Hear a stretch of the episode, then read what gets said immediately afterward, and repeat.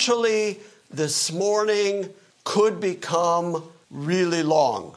So I'm telling you now, if you want to run for the door, this is your moment. Because I'm going to start with a review, and review time does not count against my introduction time.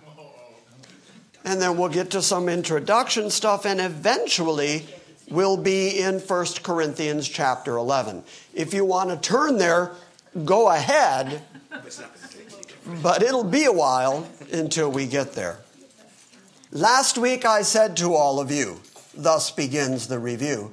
Last week I said to you all that part of the problem that we have in deciphering what Paul has written here in 1 Corinthians is that we don't have the original letter written by Chloe to Paul where she's telling Paul what the problems are in the Corinthian church.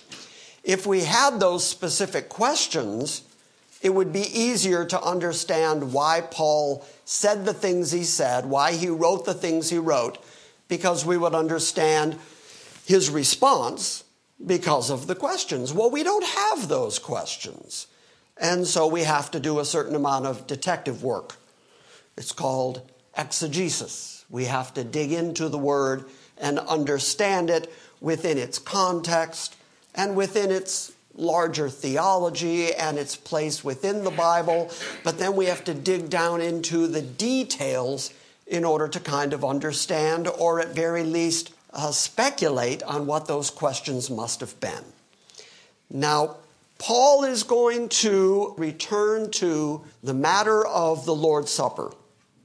Here at GCA, one of the distinctives of GCA that I've had to defend more than once over the last 15 years is that we only take the Lord's Supper once a year.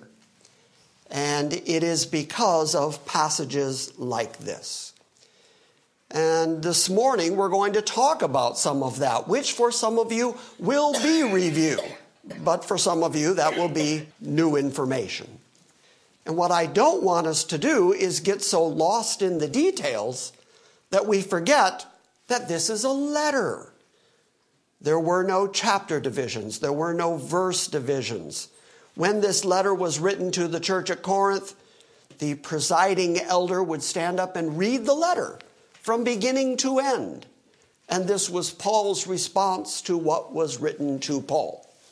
So we're taking it kind of chapter by chapter, verse by verse. And unfortunately, some people get the idea that chapter 11 has nothing to do with chapter 5. But knowing that Paul was writing a letter, what we call chapter 5, those early portions of the letter, were preparing us for what we're going to get to now in chapter 11. Paul addressed the question of the Passover repeatedly in this letter. And because he addressed it repeatedly, we have to assume that one of the questions must have had something to do with the Passover because Paul brings it up so repeatedly. And then Paul ties the Passover directly to the Lord's Supper. He doesn't do that as an invention. He's doing that because it's a historic fact.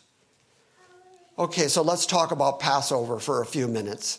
The last Wednesday that we were here together, we talked about Josiah finding a copy of the book of the law and how Josiah reinstituted, of all things, the Passover.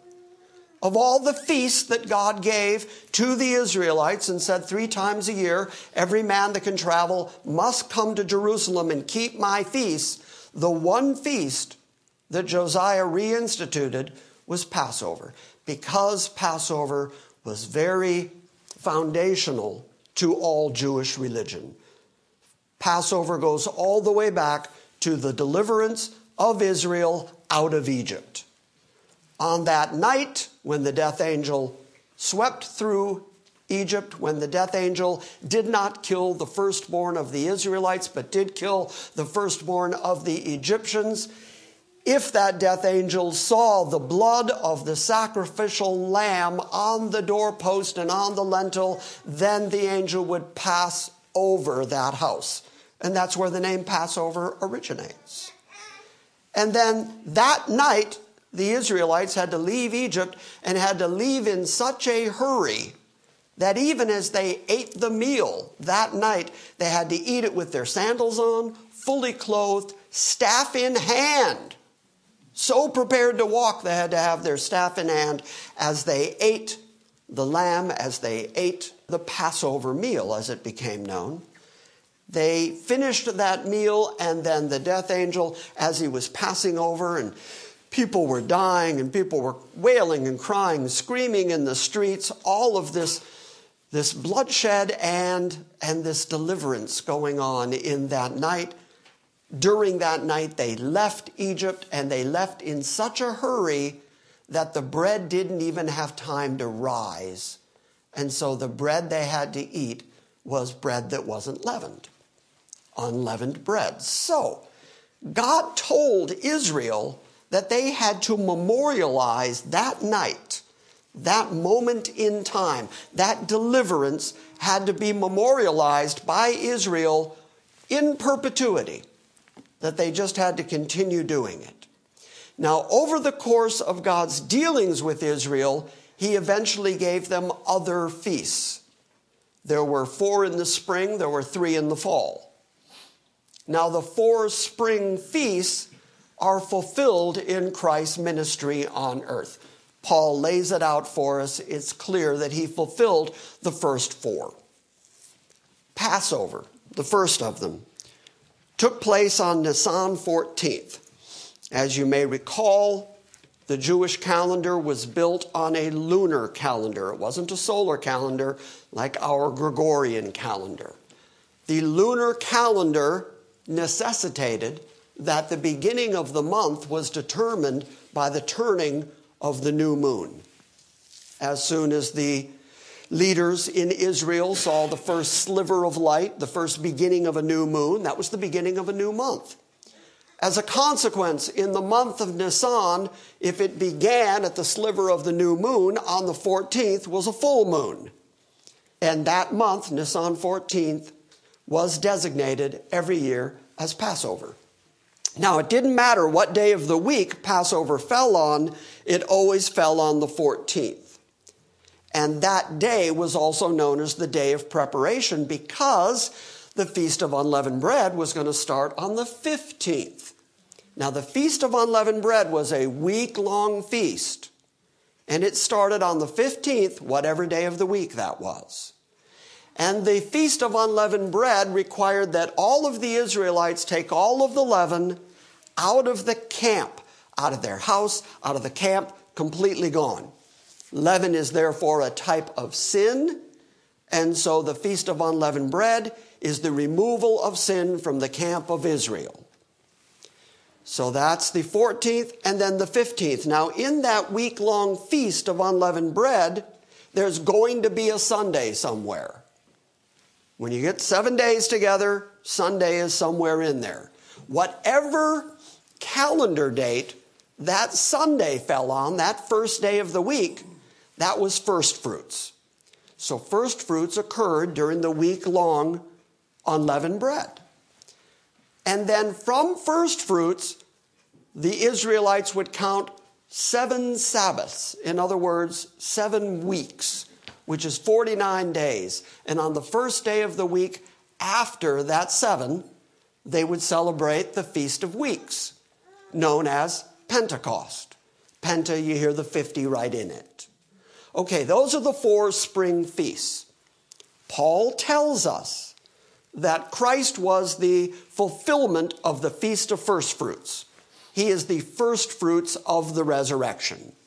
The promise of the resurrection particularly to Israel and then also to the Gentiles who believe in Christ, is foreshadowed in first fruits. In the first fruits feast, you would bring God the first of all your increase. It, whether that was grain or grapes or wine or cattle, or you would bring God the first fruit of everything He had increased you with. So then Paul says, Christ is the first fruits of the resurrection. Okay, that makes it even more interesting because if you brought God the first fruits of your increase, of your crop, then God would bless your whole year of crops. So everything else of your grain and of your grapes and of your cattle and of your wheat, everything else for the rest of the year was blessed because God received the first fruits. If Christ is the first fruits of the resurrection, that guarantees that the whole rest of the resurrection is not only guaranteed to happen, but also blessed the same way that Christ was blessed. Okay, so that's a guarantee of the resurrection. Now remember that the Israelites, ever since Ezekiel and the valley of dry bones, have always had the promise of resurrection. God identified the valley of dry bones. He interpreted it for us. We don't have to interpret it. God interpreted it. And God's interpretation of it was this is the whole house of Israel, which I will raise up on the last day. So there's your promise of resurrection.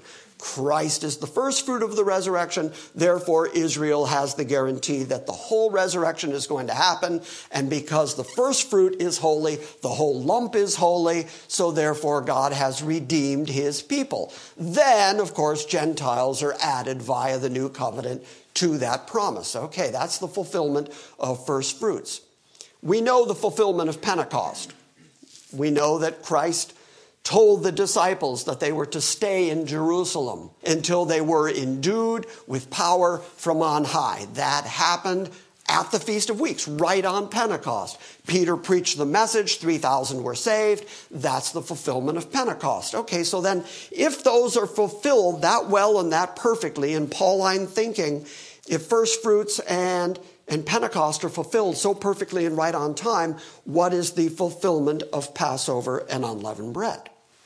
Well, that gets me to my point. I told you this is going to be a long review for some of you and introduction for others. Okay, so what is the fulfillment? Well, if you look at 1 Corinthians chapter 5, I mentioned that earlier. If you go back just a little bit to 1 Corinthians 5, you'll see Paul writing, starting at chapter 6, saying, Your boasting is not good do you not know that a little leaven leavens the whole lump? Okay, so if there's any sin in the camp of Israel, then it's going to affect the whole camp of Israel. A little leaven leavens the whole lump.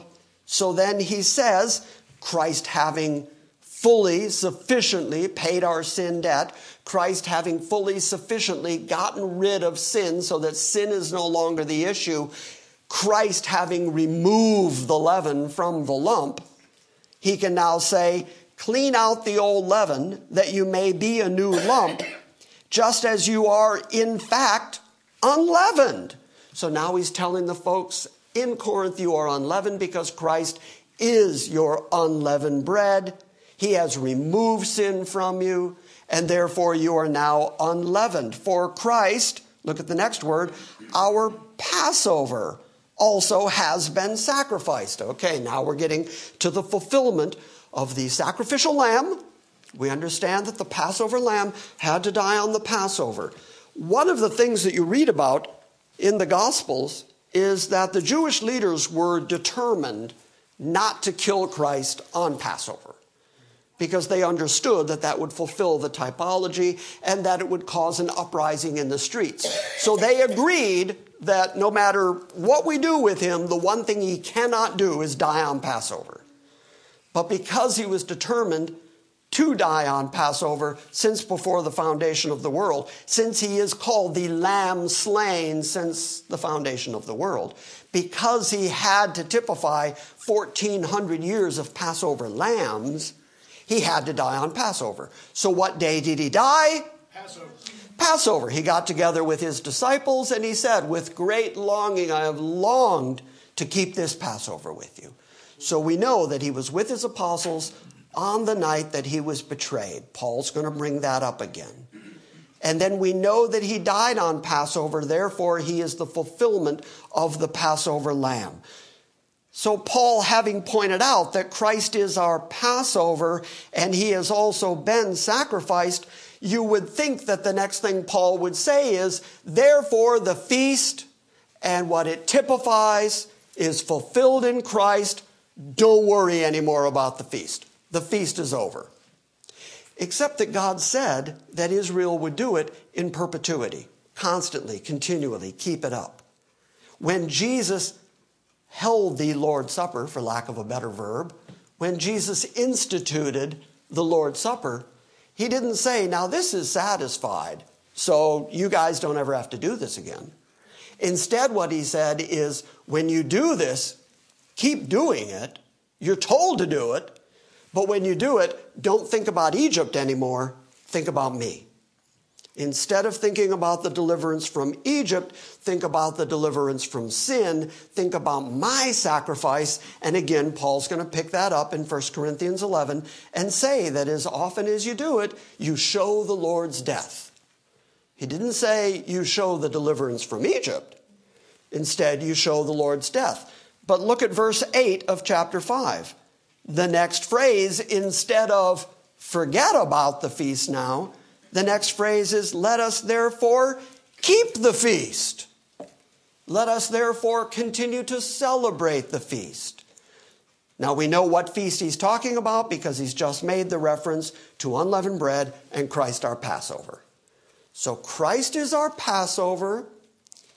He, at the Lord's Supper, picked up the unleavened bread because at Passover you had to eat the unleavened bread. He picks up the unleavened bread and says, This is my body.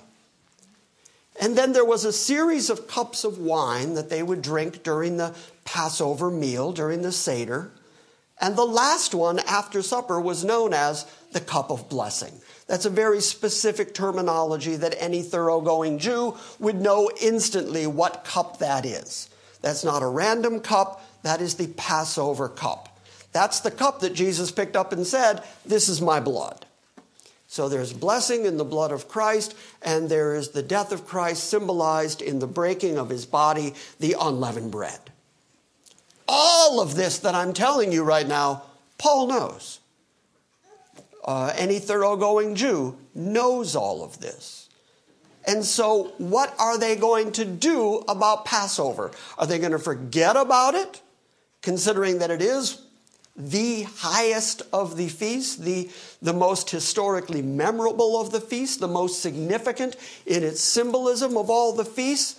Well, like Josiah, who reestablished the Passover, the church also did not just do away with Passover, it continued keeping Passover but pointing to Christ instead of pointing to Egypt. So now Paul continues his letter. That was chapter 5. Go forward a little bit. Go to chapter 10. Paul is continuing writing his letter and responding to questions. And I believe that one of these questions had something to do with the Passover feast and the necessity and the particularity of the Lord's Supper. Start at verse 15 of chapter 10. He says, I speak to you as wise men you judge what I say. Is not the cup of blessing which we bless a sharing in the blood of Christ? Okay, what's he talking about there? He's not just talking about any cup. He's talking about the cup of blessing that is part of the Passover meal. So he has returned again to the subject of Passover. And this cup of blessing is the blood of Christ. Well, that's what Jesus said at the Last Supper. This is my blood and this is the blood of the new covenant. Then he says, Is not the bread which we break a sharing in the body of Christ? It's exactly what Christ said at the Last Supper. This is my body given for you, broken for you. Look at verse 21. He then says, You cannot drink the cup of the Lord. Which would that be? The cup of blessing, the one that is established by Christ as being symbolic of his blood. You cannot drink the cup of the Lord and the cup of demons. And you cannot partake of the table of the Lord and the table of demons. What's the table of the Lord? That has to be the Last Supper. That has to be the Passover table. That has to be the table on which the unleavened bread was sitting when Christ said, This is my body, and then said, When you do it now, remember me. So Paul is returning to this subject. That's all I'm trying to prove here in my preamble. I'm still preambling, just so you understand. This is Paul returning time and time again to the subject of Passover and its relationship to the Lord's Supper. Chapter 11. Now, Paul is going to address the question of the Last Supper. Now, as I said a moment ago, here at GCA, we observe the Lord's Supper annually, once a year. We do it as close to Passover as we can get for a Sunday morning. Typically, that is Easter morning, although some years, like last year, Easter occurred a month before Passover. And so we here at GCA didn't have communion on Easter Sunday. We waited until the Sunday closest to Passover, which was two days later. Because I am convinced that Paul's combining of the Passover and the Lord's Supper is purposeful.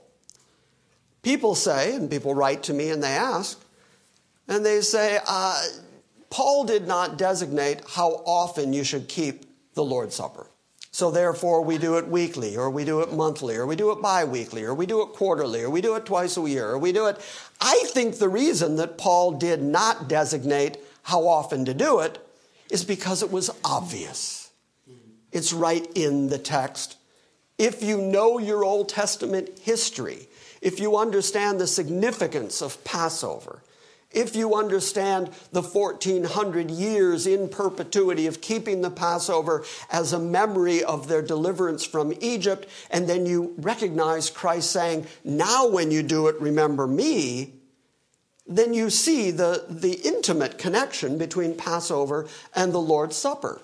I think that is so obvious that Paul felt no reason to say how often to do it. In fact, I would argue he did say how often to do it. You do it every Passover. You do it every time that that feast comes around. Like Paul said, keep the feast. Keep doing it. But now remember Christ in the doing. Now, part of the confusion comes from the fact that the early church used to meet together on a regular basis and they would share a meal together. And that sharing of a meal together is referred to, especially in the King James, as breaking bread.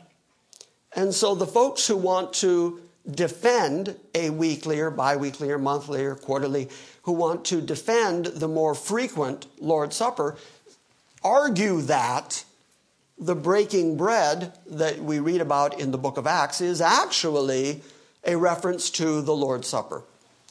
But historically, that doesn't wash.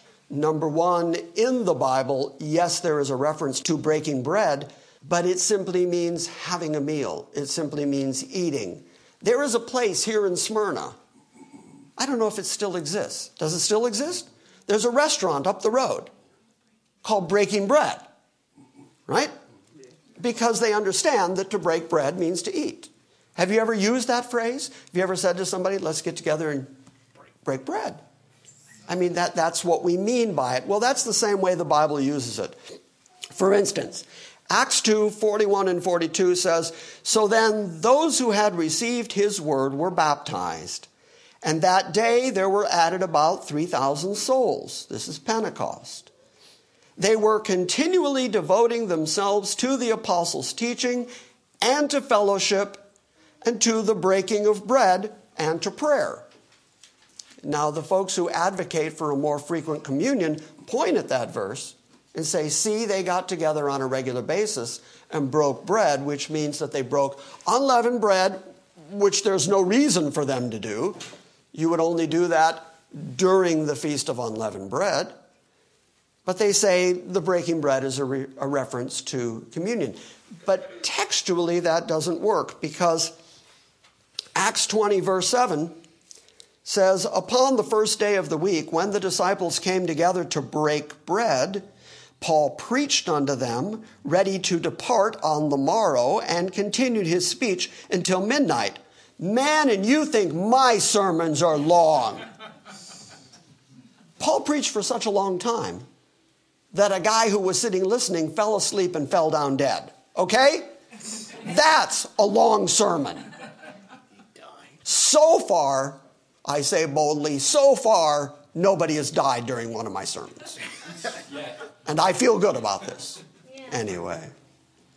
So there were lights on in the upper chamber where they were gathered together, and there sat in the window a certain young man named Eutychus, being fallen into a deep sleep.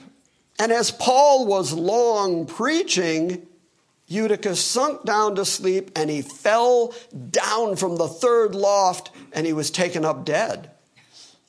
And Paul went down and fell on him, and embracing him said, Trouble not yourselves, for his life is in him. When he therefore was come up again, he came back from the dead. Listen to this phrase. And when he had therefore come up again and had broken bread and had eaten and taken a long while, even till the break of day, he then departed. So clearly, contextually, he's saying, give some food to the dead guy. If he's alive again, get him to sit up and eat, break bread. So if breaking bread has the indication of eating food, then I don't believe that he's talking about taking the Lord's Supper because the Lord's Supper is something that is distinct and unique to the Passover. Now, where did the confusion come from? I'm going to answer that question this morning. Have any of you ever heard of the Didache? Do you know what that is? This is an early document. It's not from the Bible. It is an early document that is a description of the activity of the church. We don't know why it was written. We only know that historically it's very early. It's from the first century AD. We don't know if it was written for government officials to read, to uh, justify why the church got together what they were doing when they got together. We do know that it's a Jewish writer, but we don't know if maybe he was writing to a Gentile church, saying this is how the church operates.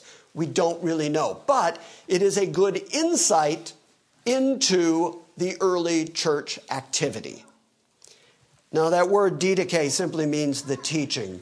You've heard me before use the word didactic. That comes from the Greek word didaskalos. So the didache just means the teaching. This is the teaching of the church. This is what the church does. Now, these the early church got together, as we read in the book of Acts, they got together on a very regular basis. And they would share food with one another and they would feast with one another on a regular basis. Those meetings became known as love feasts or agape feasts. But they were distinctly different from the communion feast, the Lord's Supper feast. And because they used bread and wine, which, by the way, are staples of food in the Middle East, and so because they used bread and wine, and because they used the bread and wine as a symbol of their body, their group as a church, these ideas of the Lord's Supper and the regular love feast became combined. And now people go back and look at these two and say, well, the early church must have been taking the communion every time they got together, and they used that to justify the repetitious communion. But think about it logically for just a moment. I'm going to read some of the Didache to you. But think about it logically. If we celebrated April's birthday every week, like every week, it's April's birthday, yay. After a while, we're all as a group going to get real sick of April. but more importantly, what's really going to happen to us is we're not going to care about her birthday. Because after a while, oh, that's right, it's April's birthday again.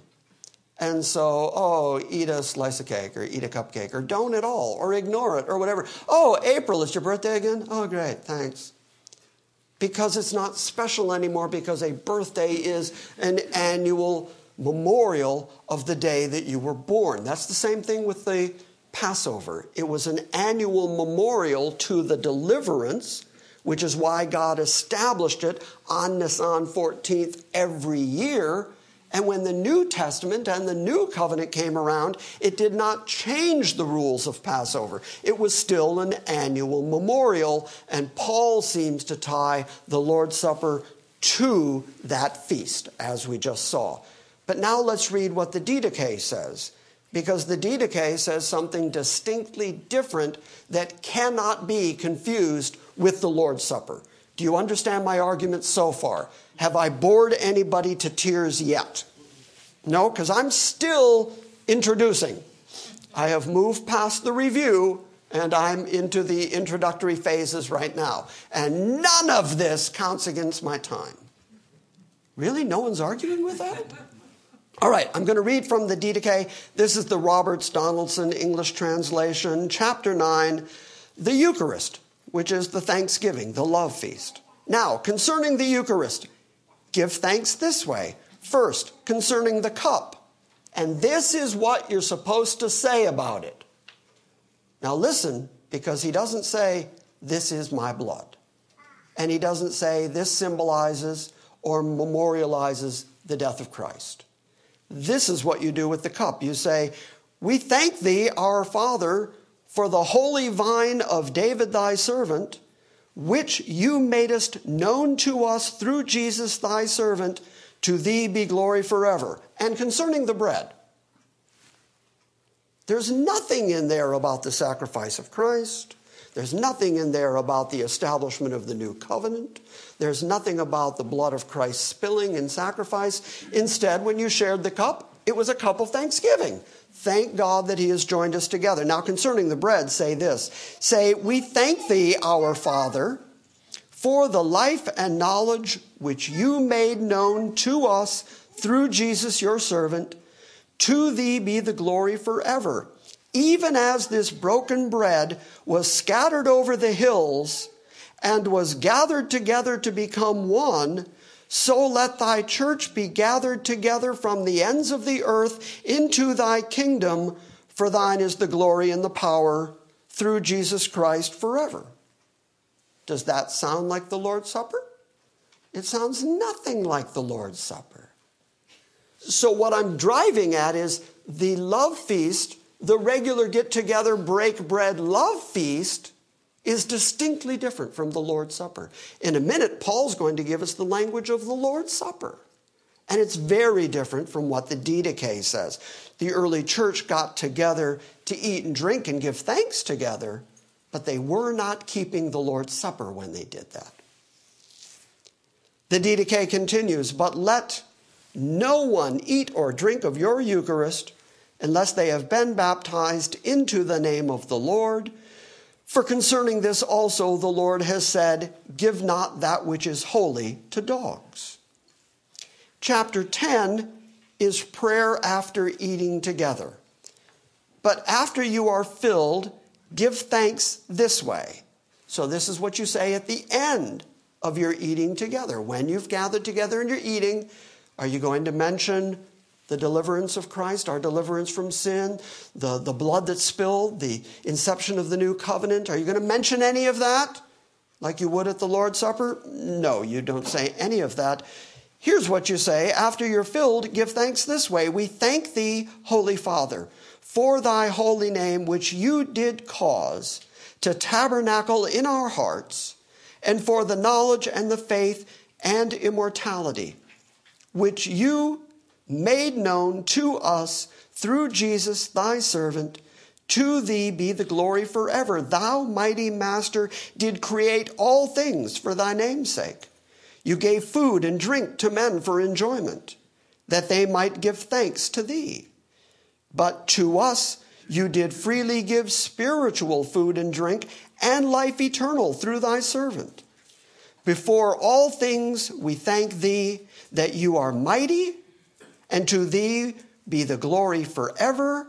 Remember, Lord, thy church to deliver it from all evil and to make it perfect in thy love and gather it from the four winds, sanctified for thy kingdom, which thou hast prepared for it. For thine is the power and the glory forever. Let grace come and let this world pass away. Hosanna to the Son of David. If anyone is holy, let him come. If he is not so, let him repent. Maranatha, come soon. Amen. Does any of that sound like the Lord's Supper? No, it's a very good prayer. It's a prayer of thanksgiving to God, but none of it is the Lord's Supper. So when the early church gathered together, this is what they did on a regular basis. It was a Thanksgiving meal, but it was not a meal for particularly the Lord's Supper. So now Paul is going to address in chapter 11 of 1 Corinthians, now he's going to address when they assemble, when they get together as a church to take the Lord's Supper, what are they doing wrong? They're doing it so wrong that Paul's going to say, God has killed some of you. God has made some of you sick because you've taken it so wrong. Okay, now that makes the Lord's Supper particularly unique because there's only two places in the New Testament where we ever read of God directly killing somebody. We see it in the Old Testament, but in the New Testament, there's only two places. Taking the Lord's Supper wrong, that's how important this is. That memorial, that remembrance, that Passover meal is so important to God that He's made people sick and killed them over it. And the other one is when Ananias and Sapphira decide to lie about their giving because they sold some land and brought in the money from the land and held back a little bit of it and then said, This is all the money from the land. And they lied. And Peter said, Why did you lie to the Holy Spirit? The land was yours, the money was yours, it was all in your hand. Why did you feel it necessary to lie about it? And it was the lie about their giving that caused God to kill them. Those are the only two places in the New Testament where God intervenes in the early church and kills people for doing it wrong. That means that the Lord's Supper, that this event is so important in God's economy, on God's calendar, it's so important that He's willing to kill people rather than have them do it wrong. You get that? Now, by the way, as we continue to look through this, you're going to see that actually God killing and making these people sick was an act of mercy. Because these people did belong to God. They were the church, they were the body of Christ, but they were still so ignorant and so arrogant and so rebellious that God, rather than allowing them to continue in their rebellion, stopped their rebellion by killing them so that he would not judge them when he judged the whole world. So the killing and the sickness were actually a blessing in the midst of rebellion. Fascinating again. Okay, I've got about 20 minutes left, so I guess we should get to the text. Thus ends the introduction. We are in 1 Corinthians chapter 11. We are starting in verse 17. In the early part of chapter 11, Paul praised the Corinthians for following after his instruction and keeping the traditions. But starting at verse 17, he says, But in giving this instruction, I do not praise you, because you come together not for the better, but for the worse. Now, in a moment, he's going to refer to the kind of coming together he's talking about. It's when they come together as a church to keep the feast. Because part of the rule of the feast was anybody that could travel had to come to Jerusalem to keep the feast. In a city like Corinth, a great met- metropolitan city, there were gatherings of believers who got together on a regular basis and attended to the apostles' teaching and to breaking bread. We just read that. But at the feast, they were to come together as an assembly, as an ecclesia, everybody in the city getting together. Now remember, 2,000 years ago, you didn't have Methodists and Catholics and Baptists and all the different denominations. There was just the Church of Jesus Christ. And what they believed was the doctrine that Paul put forward, and that was what unified them against the world, was the sound doctrine taught by Paul. Now, after 2,000 years, the idea of the whole church in Smyrna getting together seems like an impossibility because the Episcopals aren't going to agree with the Catholics, who aren't going to agree with the Baptists, who are going to disagree with the Methodists, who it's impossible now to think of the unified church. But that's what Paul was talking about. When you come together as an assembly to keep this feast, you're doing it wrong. That's his argument. But in giving you this instruction, I do not praise you because you come together not for the better, but for the worst. For in the first place, when you come together as an assembly, as an ecclesia, as the church, I hear that divisions exist among you, and in part, I believe it. Okay, now what should Paul's answer be to the divisions within the church? There are people within the church arguing with other people within the church, and you would think that Paul's attitude would be stop it, just quit it, stop disagreeing. It's not at all what Paul says. If God is truly sovereign, and if Christ is specifically putting people into his church, person by person, then these disagreements, which by the way, it's the word schismata, it's where we get schism, it's where we get separation from one another. So he's now going to say that these divisions, these schisms, have to happen within the church so that the ones who really know what they're talking about are made obvious. That doesn't make sense to me. I think the answer would be well, then take the schismatics and put them out. And those of you who agree, get together and agree. But just quit fighting. No, Paul says in verse 19, for there must also be factions among you, in order that those who are approved may become evident among you. So, this schisma, I think I said schismata earlier, this, this Greek schisma idea, Paul says, is a necessity within the church so that it'll separate the people who know what they're talking about and believe in the faith and are convinced of what God has said, who are following the Pauline teaching, who are following the customs and traditions of the church, those people will become more obvious by the fact that there are those who separate themselves from it and who don't believe it or argue with it or have difficulty with it, so that the ones who are approved can be made more obvious. I think that's brilliant. Verse 20. Therefore, when you meet together, it is not to eat the Lord's Supper. Let's talk about that phrase for a minute because there are some, you can find them everywhere on the internet, there are some who say you should not eat the Lord's Supper at all within the church. That the Lord's Supper should occur in a home somewhere, and it shouldn't be when you gather together as a church, because Paul has just said, when you gather together as a church, it's not to eat the Lord's Supper, which seems obvious enough. But what Paul is really saying, and you'll get it as he continues his argument, he's saying, when you gather together to keep the feast, you're doing it so badly that you're not eating the Lord's Supper, you're eating your own supper.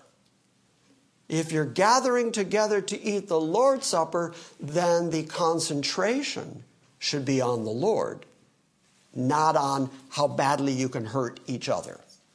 Because again, remember, there are schismas. There are schisms, there are difficulties, disagreements between each other. But when you come together to eat the Lord's Supper, you should remember that you are one body in Christ and you're all drinking of the same bread you're all drinking of the same bread. That is some thin bread right there. That you're all drinking of the same wine, you're all eating the same bread, you're all the body of Christ, therefore, there shouldn't be divisions among you.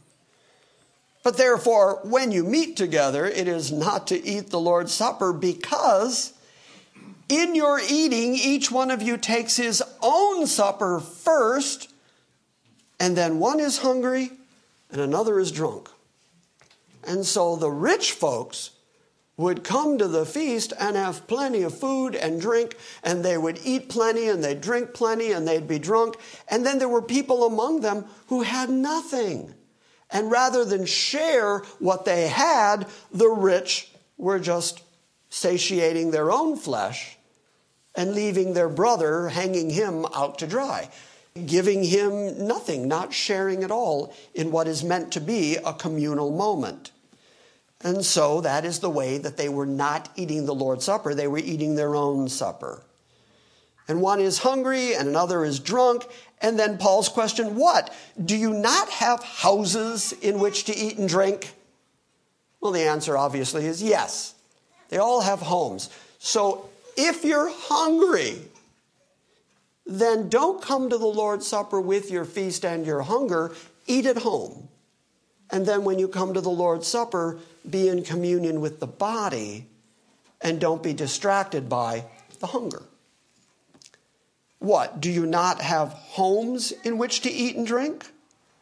Or, this is the opposite, if you're eating and drinking and being drunk, then you despise the assembly of God. You despise the church of God. And you shame those who have nothing.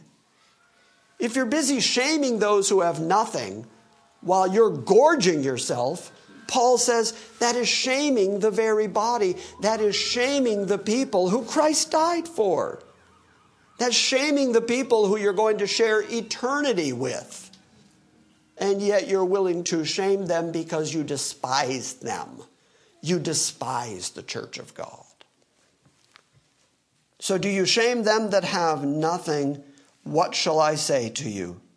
Should I praise you? In this I will not praise you.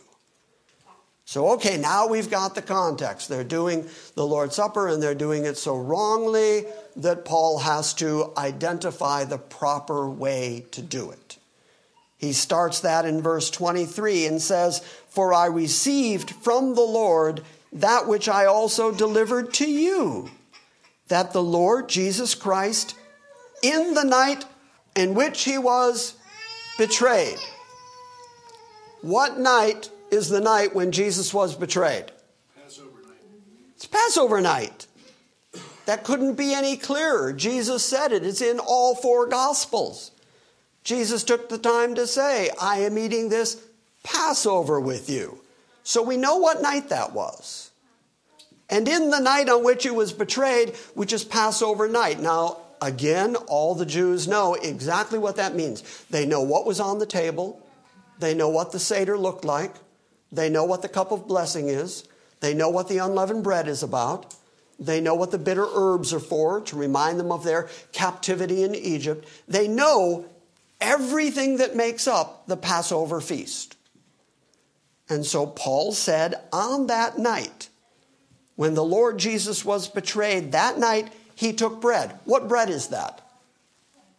It has to be the unleavened bread. This is the first day of unleavened bread. This is Passover. It's taken with unleavened bread. Okay, how many times a year do the Jews require unleavened bread?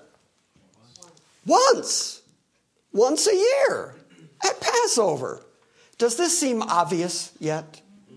Because to me, it just leaps off the page and seems so very obvious. But on the night on which he was betrayed, he took bread. That had to be unleavened bread. And when he had given thanks, he broke it. And he said, This is my body, which is for you. Do this in remembrance of me. For 1400 years, Every time they've taken the Passover, they've remembered one thing the deliverance out of Egypt. The death angel passing by their houses. The death angel passing over the houses that had blood on it. And now Christ is telling them all of that typifies me. For 1400 years, you've been doing this, but it all speaks of me. I'm the Passover lamb. I'm the unleavened bread. I'm the sacrifice that is going to deliver you from your sin. I'm the one that's going to keep the death angel away from you. If God looks on you in judgment and sees the blood of Christ covering you, the same way that the blood of the Passover lamb covered the households of the Jews, if God sees that, then his judgment passes over you. So every time you do it now, Notice he didn't say, stop doing it. I'm the fulfillment of it now. No, instead, he said, every time you do it, rather than think of Egypt, think of me. This is my body, which is given for you. Do this in remembrance of me. In the same way, he took the cup also after supper. Okay, which cup in the Seder is the after supper cup? Cup of blessing. The cup of blessing. He's already mentioned it. It's already part of this letter. It's coming up repeatedly. And he said, This cup is the cup of the new covenant in my blood. Okay, think about what happened at Mount Sinai. Moses takes the children of Israel out of Egypt, takes them into the wilderness. At Mount Sinai, they establish a covenant with God. That covenant is based in sacrifices the blood of bulls, the blood of goats, the blood of doves. And so the covenant is established with blood. And without the shedding of blood, there is no covenant. Now Christ has said, You know that new covenant that's been promised to you from Jeremiah? Remember that new covenant where God said, I will make a new covenant with the house of Israel and the house of Judah? And then God specifically said, not like the covenant that I made with them when I took them by the hand and brought them out of Egypt? Okay, not that covenant, which, God says, which they broke. Okay, not that covenant but a new covenant, a qualitatively new covenant, a covenant that has to be ratified with blood. And so Christ would say, This cup is my blood of the new covenant. So when Christ died, the new covenant was instituted, a covenant that, I say again, just as loudly and clearly as I can, a covenant that was established with the house of Israel and the house of Judah. For all the folks who say, well, God's done with Israel. The new covenant in Christ's blood was established with them, which, by the way, is why when the disciples are together with Jesus after he has talked to them for 40 days about the kingdom, when he's about to leave, they say, Will you at this time return the kingdom to Israel? You can do that now. Nothing about what he taught changed their minds about the place that Israel has in God's economy. Later, when the two apostles are walking on the Emmaus Road and Jesus joins them, and Jesus says, What are you discussing? They talk about the crucifixion of Christ, and they very specifically say, We thought he was going to be the Redeemer of Israel. I mean, that's their expectation. They know who he is. After three and a half years of being with him, he is the deliverer of Israel. And so this is all very important Israel language. And this is why the early church, which is predominantly Jewish, still maintains the history and traditions that they've been keeping for 1400 years. Jesus didn't say stop doing it, he just said change the focus. The focus of it now isn't Egypt, it's me. And just like the old covenant was established with blood, the new covenant is established with blood. This cup is the new covenant in my blood. Do this as often as you drink it in remembrance of me. That's the phrase that has caused so much difficulty for so many people because they see the word often. Now, if I say to April, because I picked on her a moment ago about her birthday every week, if I say to April, as often as you have a birthday, have cake. How often did I just tell her to have cake? Once a year. Once a year. As often as you have a birthday. It's the same thing Paul just said. As often as you eat this bread and drink this cup. What cup is that? The cup of blessing that's part of the Passover meal. As often as you eat this bread, the unleavened bread, the sign of the time of year. And as often as you do it, which is every year, that's how often, and as often as you do it, think of me. As often as you do it, remember me. As often as you do it, you show the Lord's death till he comes. Not you show the deliverance from Egypt. But now, as often as you do it, which means continue doing it, but now, as often as you do it, remember the Lord's death. For as often as you eat this bread and as often as you drink this cup, that's a yearly thing, you proclaim the Lord's death until he comes. Therefore, whoever eats that bread or drinks the cup of the Lord in an unworthy manner shall be guilty of the body and the blood of Christ. Okay, let's talk about that for a moment. Because I grew up in the Lutheran church, and we used to take communion every month. And I was an acolyte, I, I had the robes. I knew which candles to light. And there were special candles that we lit on Communion Sunday. The last Sunday of every month was Communion Sunday. And so that became the center because Lutheranism was, in so many ways, just Catholic light. And the center of our church, if you sat in our church and you looked at the front, the center of the church was the altar because that's where the communion took place. Again, the, the Lutherans would say that they're not re sacrificing Christ the way the Catholics did, but they still put the altar front and center where the re sacrifice of Christ goes on, and the pulpit was way over on the side. You had to actually turn your head to see the preacher for those 15 minutes that he was teaching, and he didn't teach out of the Bible. He usually taught about cleaning out the barn. I never forgot that sermon. Um, so, the communion became the center of our monthly get together, the, the communion service. And here Paul has said, if you eat the bread or drink the cup, the King James will say, unworthily. Okay, that's an adverb. It modifies the action. It is not an adjective. It does not modify the actor.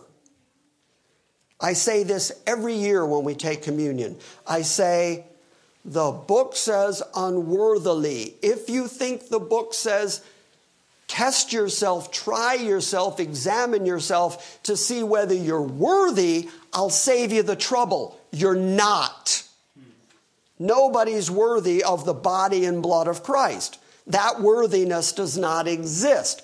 Nor does Paul say, test yourself to see if you're worthy. He says, test yourself to see whether the way you're partaking is in a worthy manner, whether you're doing it worthily. And he's just told us what the unworthy manner is. One has food, another one does not have food. Some are drunk, some are satiated, some are. Okay, that's taking the Lord's Supper in an unworthy manner. It has nothing to do with you judging your own self value. It has nothing to do with you trying to decide whether you're a holy enough person to participate in the communion. It's how you do it. Do it reverently. Do it waiting on one another. Do it caring for the people that you're united with because it does speak of us as the body of Christ. So don't be schismatic. Therefore, whoever eats the bread or drinks the cup of the Lord in an unworthy manner shall be guilty of the body and the blood of the Lord. But let a man examine himself, and so let him eat the bread and drink the cup. So you examine yourself to find out whether you're doing it properly, whether you're doing it in a worthy manner. You do not examine yourself. This is my old Lutheranism ringing away in my head, keeping me awake at night and torturing my memory. Because our pastor used to thunder down from the front of the church, saying, Let a man examine himself and don't you drink this bread. Don't you drink this bread. I'm still talking about that thin bread. And don't you drink this wine and don't you eat this bread unworthy. Because if you do, you're drinking damnation to yourself. And oh, I was scared to death. I was 13 and had taken two years of catechism classes in order to take my first communion, very big event, first communion. I was scared to death because I was walking up to the front. By the way, the first communion kids, the ones who had just graduated from catechism class, had to wear robes when they took the communion. It was all a very holy affair. And so I've got my robe on and I'm moving toward the front of the line and toward the front and toward the front. And by the time I got there, I was thinking, I don't want to do this. Because I knew for a fact at 13 years old that I wasn't any good. I knew that I was not worthy.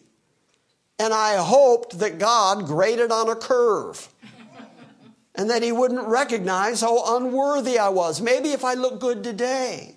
Maybe if I comb my hair today and put on my white robe, maybe then I'll look good enough to take the communion. Maybe no. It was so scary. So let me tell you now, all you kids, you're not worthy. There, that's done. But Christ sacrificed himself by grace. He sacrificed himself for you because he knew that's what you most needed. And he loved you enough to do what you most needed despite you. And now you can give up on the worthy thing. And when you come to the communion table, you can come with joy. And you can come knowing that you've been accepted by the God who poured out his blood and broke his body for you. You see the difference? I wish that I had been raised with the, the joy of the Lord, but I was raised with the terror of the Lord. Anyway, therefore, whoever eats the bread and drinks the cup of the Lord in an unworthy manner, says the NASB, shall be guilty of the body and the blood of the Lord. But let a man examine himself, and so let him eat of the bread and drink of the cup. For he who eats and drinks, eats and drinks judgment to himself. Okay, now it starts to get heavy. There's a couple of words that Paul uses in this passage. There's the word krima, which is a decision against a crime. There's diakrino, which means to separate or to discern. There's also krino, which is to both try and condemn and punish.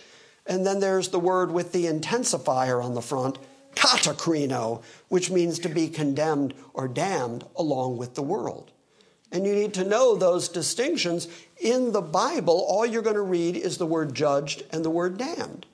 But Paul is actually using variations of that word in order to say, as I said an hour ago, in order to say that God will put temporary or temporal punishments on you, like sickness or death, in order to keep you from being condemned, damned with the whole world.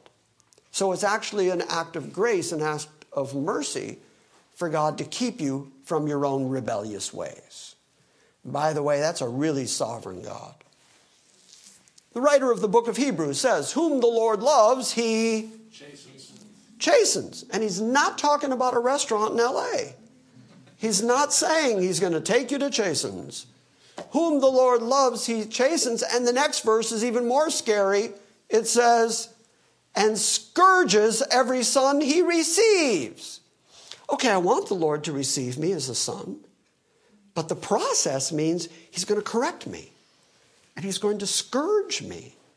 And then the writer of Hebrews is honest enough to say, We all had fathers who used to scourge us, who used to correct us, and they did it for their own decision, their own choice, their own make the, the home life peaceful. But God does it for our spiritual good.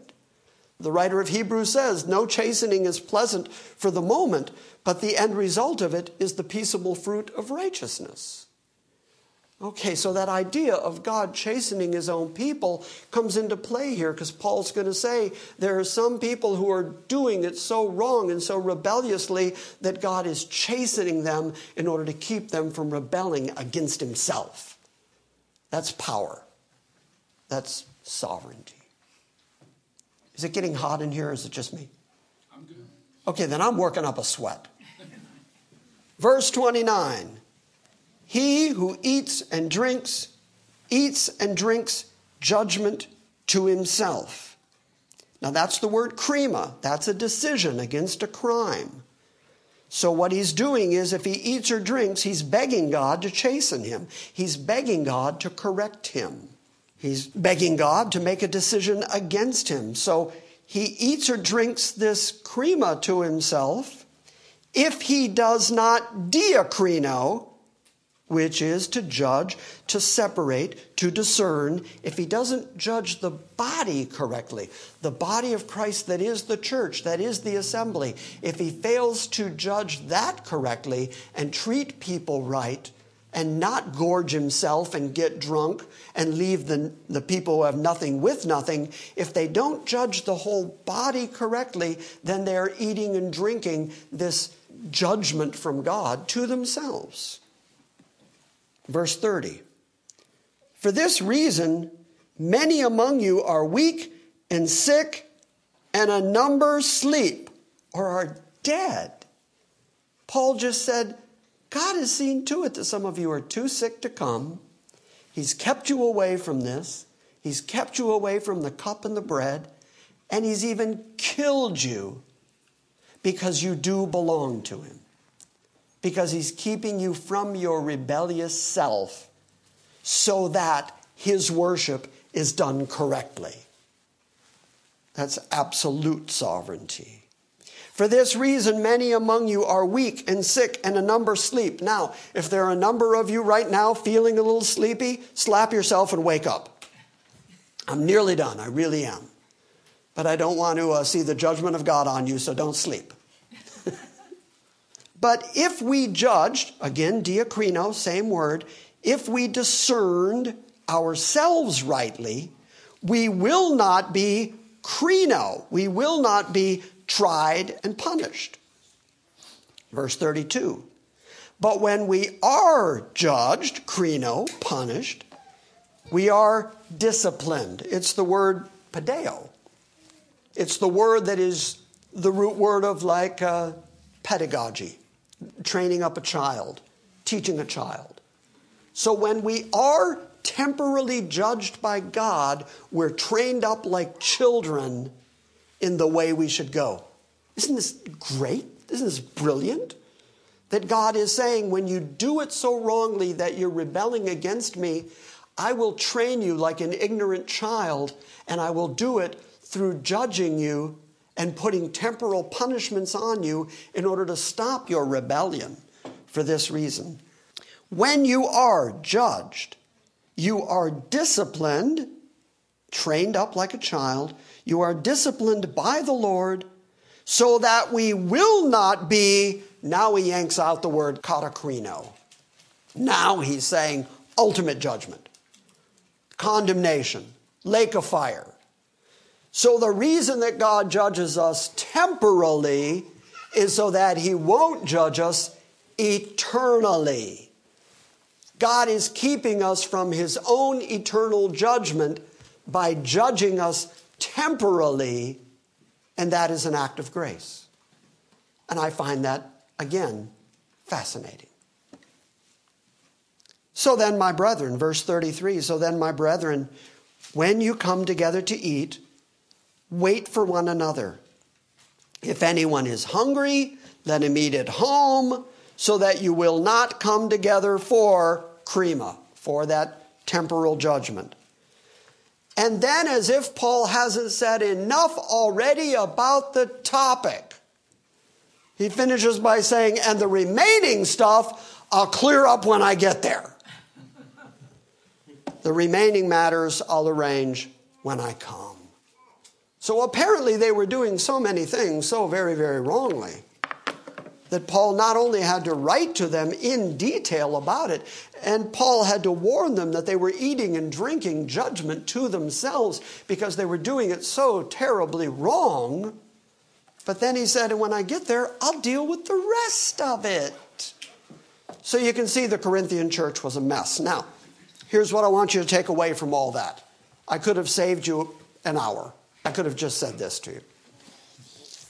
If you belong to God, then you belong to God. That's a done deal. That's a finished fact.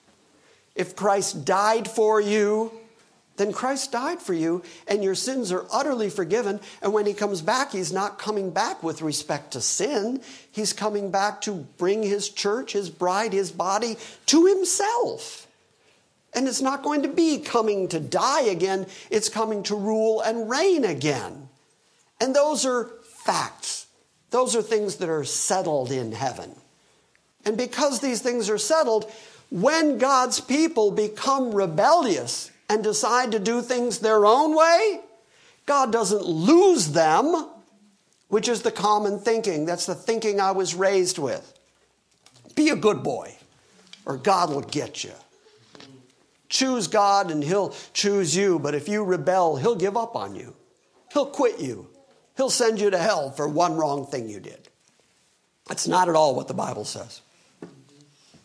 Paul's argument is God never, ever gives up on you. He never ever loses his people. He chose those people since before the foundation of the world. He put those people in Christ. Christ died for those people and redeemed those people. Therefore, Paul could write that those people are glorified in the mind of God. And because God doesn't lose those people, they are still his church. Think about Corinth.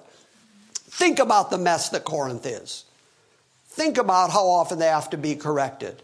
And never once does Paul say, You're not a church. You do not belong to God. Christ did not die for you. Rather, his approach is, You are God's. Christ has died for you. Therefore, God will correct you. God will put you back on the path that he intends for you to be on. Okay, anybody in this room want to say that they've experienced correction in this lifetime? You better all raise your hands. And no correction is fun when you're going through it. The writer of Hebrews admits that. The correction isn't fun, but it's good for you.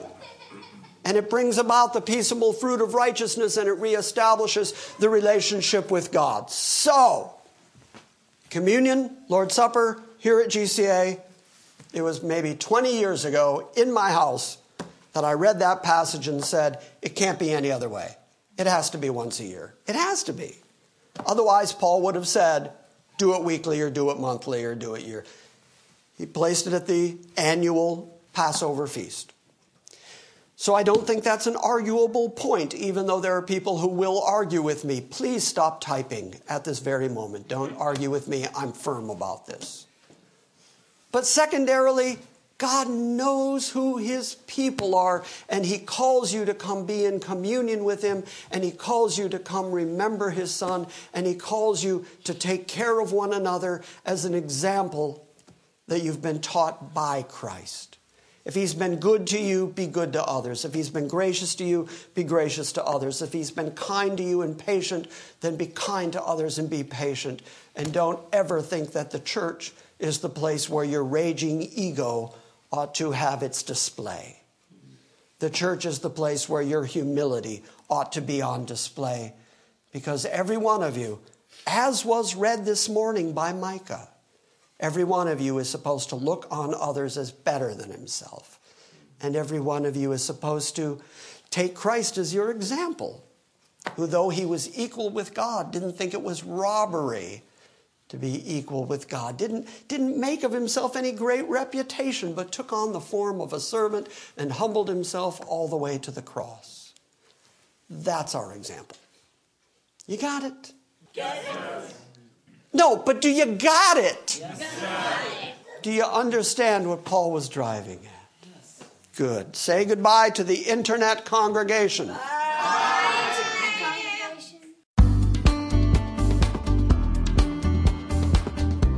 Thank you for listening to this Sunday morning message from Grace Christian Assembly. Please visit our website at salvationbygrace.org and join us next time when we gather around the Word and study God's sovereign grace.